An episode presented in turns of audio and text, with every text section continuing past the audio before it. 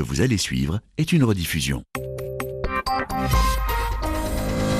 RFI, grand reportage. Charlotte Hydrac. Grand reportage nous emmène aujourd'hui au Sénégal, en Casamance. Les trois régions de Ziguinchor, Sédiou, Kolda ont été durement touchées par le conflit entre l'État sénégalais et les indépendantistes du MFDC, le mouvement des forces démocratiques de Casamance. Aujourd'hui encore, le processus de paix n'est pas achevé.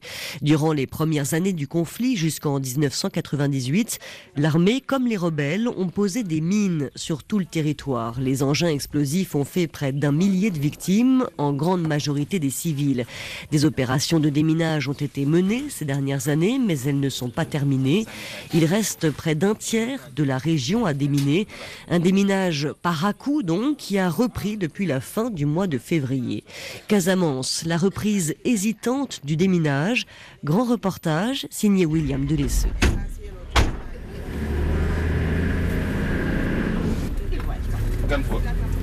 « 6 heures du matin, le soleil vient de se lever, le convoi de l'ONG Humanité et Inclusion, ex-handicap international, quitte la route pour se diriger vers un terrain présumé miné. À l'est de Ziguinchor et à l'ouest de Sédiou, les pick-up blancs s'avancent sur la piste qui mènera à la forêt de Bafata. À bord, des hommes, des femmes, 16 des mineurs, tous sont sénégalais. On va aller pour travailler. Quoi. On suppose qu'il y a des mines. Je suis mineurs depuis 2010. À 31 ans, Papa Bouramadiediou a déjà participé à plusieurs opérations de déminage, un véritable engagement. À force d'aller 6 jours sur 7 en terrain risqué, son appréhension a disparu. Non, même pas peur. C'est comme tous les mois, les gens de sur mon bureau. Une fois levé le matin, je me prépare à aller au travail. Ouais, j'ai pas peur. Comme je suis de la Casamance, je vais travailler pour, pour la Casamance aussi. Le trajet continue. Il a fallu attendre le feu vert des militaires pour pénétrer dans la zone. Le convoi arrive finalement dans une clairière. L'équipe s'assoit sur des chaises en plastique face à des tableaux blancs. Ici, c'est la base opérationnelle des démineurs. La journée commence par le rituel briefing de sécurité. Abdourahman Ba, le chef des opérations. Votre attention, s'il vous plaît. Donc, euh, bonjour à tout le monde. J'espère qu'on s'est bien reposé et le travail va se faire normalement comme d'habitude. C'est bon Allez, merci, bonne journée. Je suis né ici, j'ai fait mes études ici. Donc c'est une occasion de participer à la reconstruction de cette région qui a été dévastée par la guerre. Donc aujourd'hui c'est une motivation de pouvoir aider parce qu'en venant dans ces villages, on voit des populations qui ne parviennent pas à joindre les deux bouts, contrairement à ceux qui sont en ville. Donc rien qu'en passant un peu de temps avec eux, ça te donne envie de, te donner plus pour pouvoir les aider. Donc notre grande motivation, c'est d'aider les populations démunies. Autour de la base de vie, des panneaux Attention aux mines. Partout, des jalons rouges qui signalent la présence potentielle d'engins explosifs. Avant, ici, il y avait un village et une piste. Désertée, la zone a été envahie par la forêt. En regardant tout autour, vous pouvez voir que ça, c'est des poteaux de, de maisons. Il y a certaines parties, si vous regardez, vous pouvez voir, c'est des anciens bâtiments qui étaient là. Le village a été brûlé par les bandes armées suite à une exaction. Donc après tout, le village était obligé de quitter et de partir. C'est une zone qui est encore minée, qui est derrière nous? En fait, ce n'est pas le village en tant que tel qui était miné. Ce sont les environs. Oui, c'est juste, par exemple, sur cette piste, on a découvert une mine tout au début de la piste. Maintenant, nous, notre travail, c'est de comprendre le système de minage ou bien l'idéologie des gens qui ont miné la piste et de, libérer la, population de ces mines. Ce n'est pas logique de dire que c'est tout un village qui est miné, non. C'est beaucoup de mines pour miner tout un village. Donc c'est la piste qui est suspecte aujourd'hui. C'est là où on sait qu'il y a eu des accidents. C'est sur ça qu'on est en train de travailler. Par contre, on ne peut pas garantir que derrière nous, il n'y a pas de mines. Parce qu'on n'a pas d'informations qui révèlent la présence de mines sur ces endroits. C'est soit un accident, soit une découverte qui nous permet, nous, d'explorer la zone.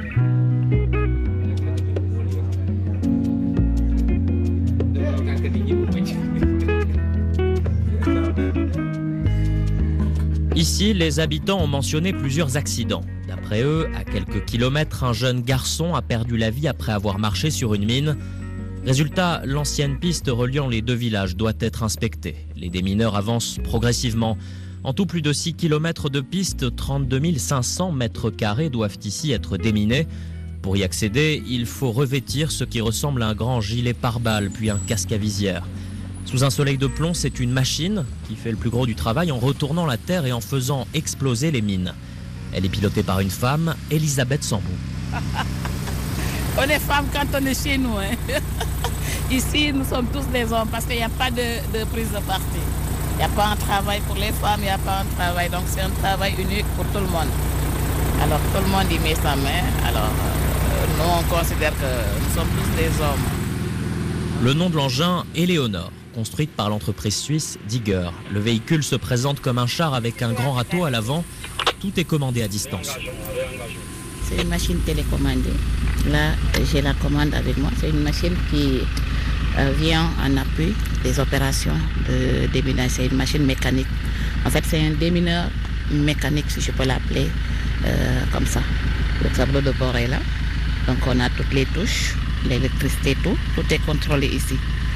Donc, tu lui demandes, tu travailles, tu fais un overlap, c'est-à-dire tu fais un passage, tu n'as pas la profondeur qu'il faut, tu reviens, donc à partir d'ici, tu peux appuyer jusqu'à ce qu'elle atteigne la profondeur que tu lui as demandé. Ce n'est qu'après le passage de la machine que le terrain est accessible aux équipes. Moussa Traoré. On passe tout en suivant, en marchant, pas à pas, et vérifier, voir s'il y a des débris, parce que quand la digue frappe une, un objet, ça se casse. Donc avec les débris, on peut, on peut voir à l'œil nu et au moins, après avoir vu, on appelle le chef d'équipe, on crée une zone tampon que nous allons vérifier systématiquement. C'est important une vérification euh, humaine après la machine? Oui, c'est important. Pourquoi? Parce que bon, là où l'on passe, c'est les autres se sentent plus en sécurité. Parce qu'il y a déjà le passage d'une personne. La machine continue son travail, mais les chenilles patinent dans le sable. Ce matin, Éléonore n'avance pas. Bon, ouais, là, l'autre pignon est complètement rasé. donc il y a un problème de parallélisme, ça ne, fonctionne pas normalement. Donc il y a le pignon là qui fait tout le travail par rapport à l'autre. Donc aujourd'hui, c'est la difficulté à laquelle on est confronté. Donc euh, avec cette machine de jour au lendemain, c'est des difficultés qui changent. Tantôt c'est un problème de filtre, tantôt c'est un problème de poussière. C'était beaucoup tendu, donc euh, avec ce problème qu'on a, le problème du pignon, parce que c'est ça qui doit caler les chenilles pour que ça fonctionne normalement. Alors c'est usé complètement. Alors il va falloir les changer. C'est la première fois. Les opérations doivent prendre fin. Depuis la reprise du déminage, un seul engin explosif a été découvert au début de la piste. S'arrêter si tôt et pour plusieurs jours. Un crève-cœur pour Elisabeth Sambou, même si les résultats sont là, déminage après déminage. Je peux même plus compter. Actuellement, je ne peux même pas vous dire c'est combien. Mais euh, chaque fois que j'ai enlevé une mine, moi j'étais très fière. Et quand je rentrais à la maison, j'étais pressée qu'il fasse jour pour que je revienne encore sur le terrain quand tu, découvres une mine, c'est tellement grand parce que tu te dis que tu as sauvé beaucoup de vies. Tu as sauvé beaucoup de vies. Tu ne sais pas qui devait tomber dessus. Peut-être que c'est une seule personne, peut-être que c'est plusieurs, ils sont accompagnés. Donc euh, ça peut handicaper la personne qui est tombée dessus. Ou bien on la perd complètement. C'est vrai qu'au début, je ne connaissais pas ce que c'était le déminage.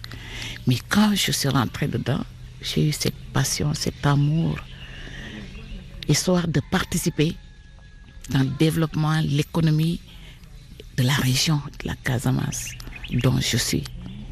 Et j'en suis vraiment fière. Et pour moi, c'est ce qui me donne la force et le courage de me lever chaque matin pour aller plus loin. Vraiment, je veux que cette région se développe parce qu'il y a beaucoup de potentialité ici. La machine devra subir une réparation. Pour cela, il va falloir attendre la pièce manquante pendant plusieurs jours. Cette digger est déjà âgée d'une dizaine d'années. Problème révélateur du manque de moyens. Fali Keita, le coordonnateur régional d'Humanité et Inclusion. Les partenaires manquent à l'appel. Il faut dire que le déminage a toujours été soutenu par les bailleurs de fonds. Il n'y a que à partir depuis 2015, le département d'État américain à la défense qui accompagne justement les déminages avec trois financements successifs. Mais aujourd'hui, effectivement, le déminage souffre de cette absence des bailleurs de fonds. Je pense qu'on a besoin de l'appui de tous les bailleurs, de l'État lui-même, pour qu'on puisse ensemble arriver à cet objectif et pouvoir permettre aux populations casamancaises de se déplacer tranquillement dans les différentes, euh, dans les différentes zones et pouvoir euh, vaquer à leurs occupations.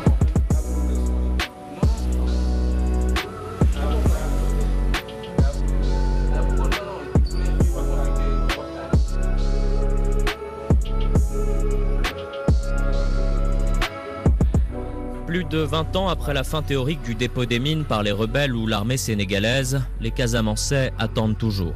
Retour au camp de base de Bafata, face aux anciennes habitations détruites par le conflit.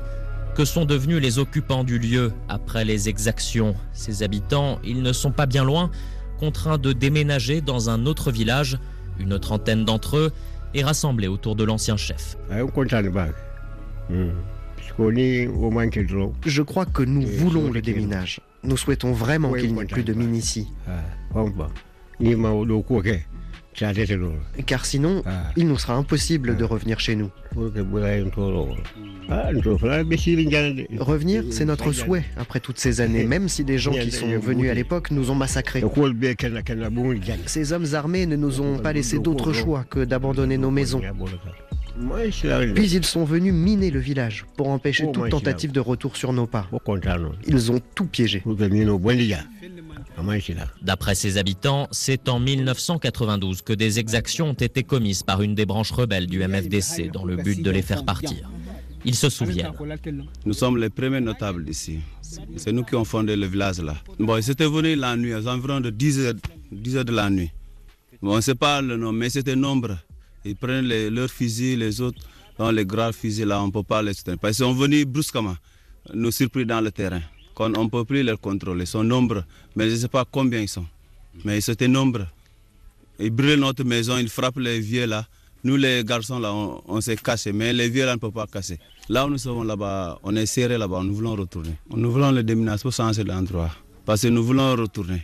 Mais sans déminage, on ne peut pas retourner. Mais on est là-bas, mais nos esprits sont là. Quand tu es dans l'autre côté là, tes esprits sont toujours là-bas. Parce que tu as envie de rester là où tes ancêtres sont. Pour ça, nous voulons retourner dans le village de Berkay. Il va falloir tout reconstruire. Nous nous sommes déplacés pendant des années et là maintenant, je pense qu'on aura besoin aussi d'une aide des autorités. Mais même après le déminage, vous savez, on ne pourra pas revenir comme cela, comme s'il ne s'était rien passé. On va avoir besoin de garanties, de sécurité. Il faut qu'on soit de près ou de loin protégé par les militaires. En réalité, l'ombre des rebelles plane encore sur la zone et sur les opérations de déminage en Casamance.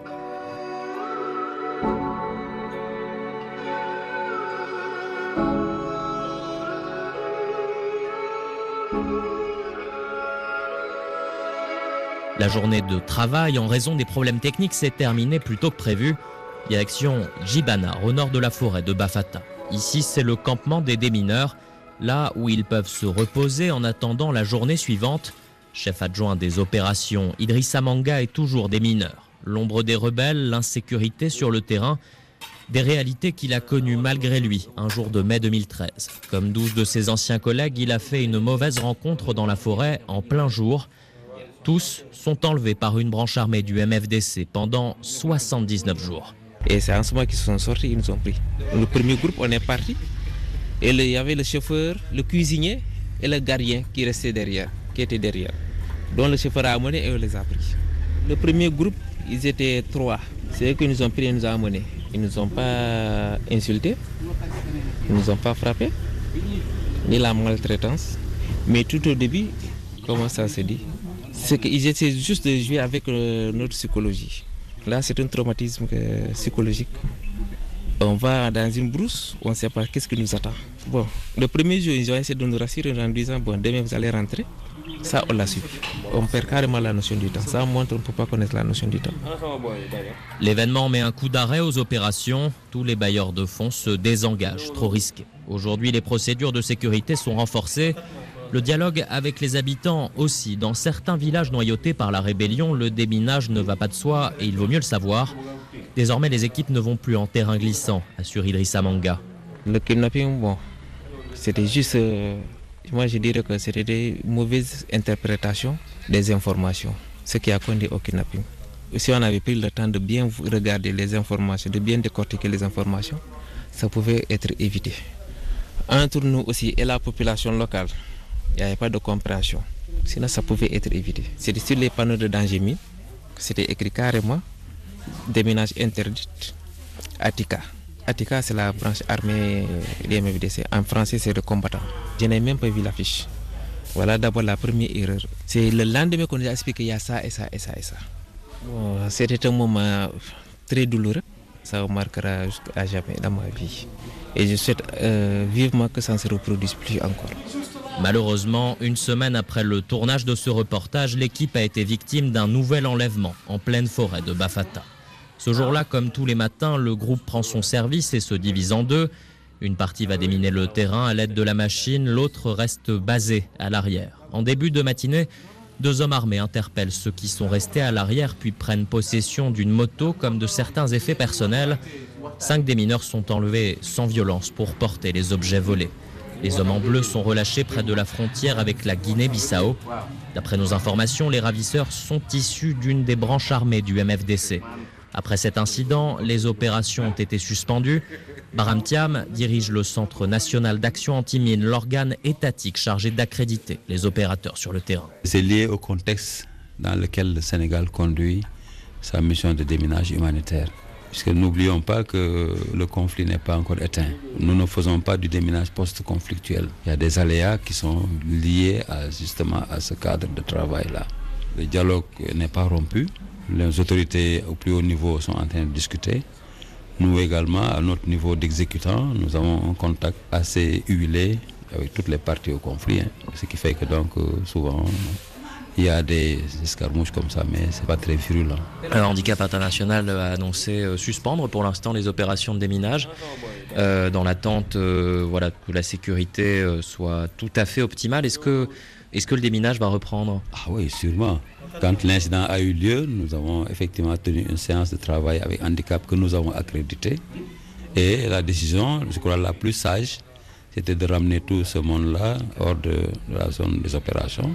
Ensuite, voir si effectivement tous les parties seront enfin d'accord pour qu'on retourne et puis qu'on puisse travailler sûrement des minages voilà, qui avancent euh, à petits pas. Hein. C'est une équipe de 16 personnes, disons, qui avance avec une machine qui commence à avoir un certain âge. Euh, et pourtant, il y a cet objectif de 2021. L'État du Sénégal s'est engagé. Il faudra déminer toute la Casamance à cette échéance-là, échéance qui a été de nombreuses fois repoussée. Est-ce qu'on pourra déminer la Casamance en 2021 Arithmétiquement, oui, si le budget était disponible. Vous me disiez au micro que vous attendiez une enveloppe d'un milliard 200 millions euh, de francs CFA. Enveloppe qui n'est toujours pas là. Hein. Oui, parce que nous en sommes seulement au début de l'année c'est encore permis d'espérer cette enveloppe-là, c'est possible.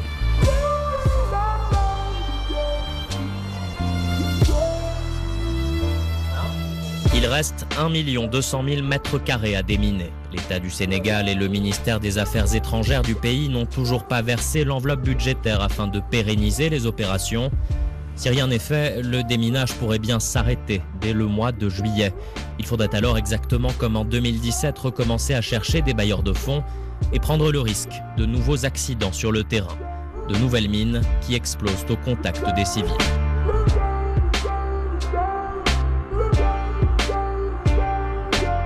Casamance, la reprise hésitante du déminage. Un grand reportage de William Delesseux, réalisation Nicolas Benita.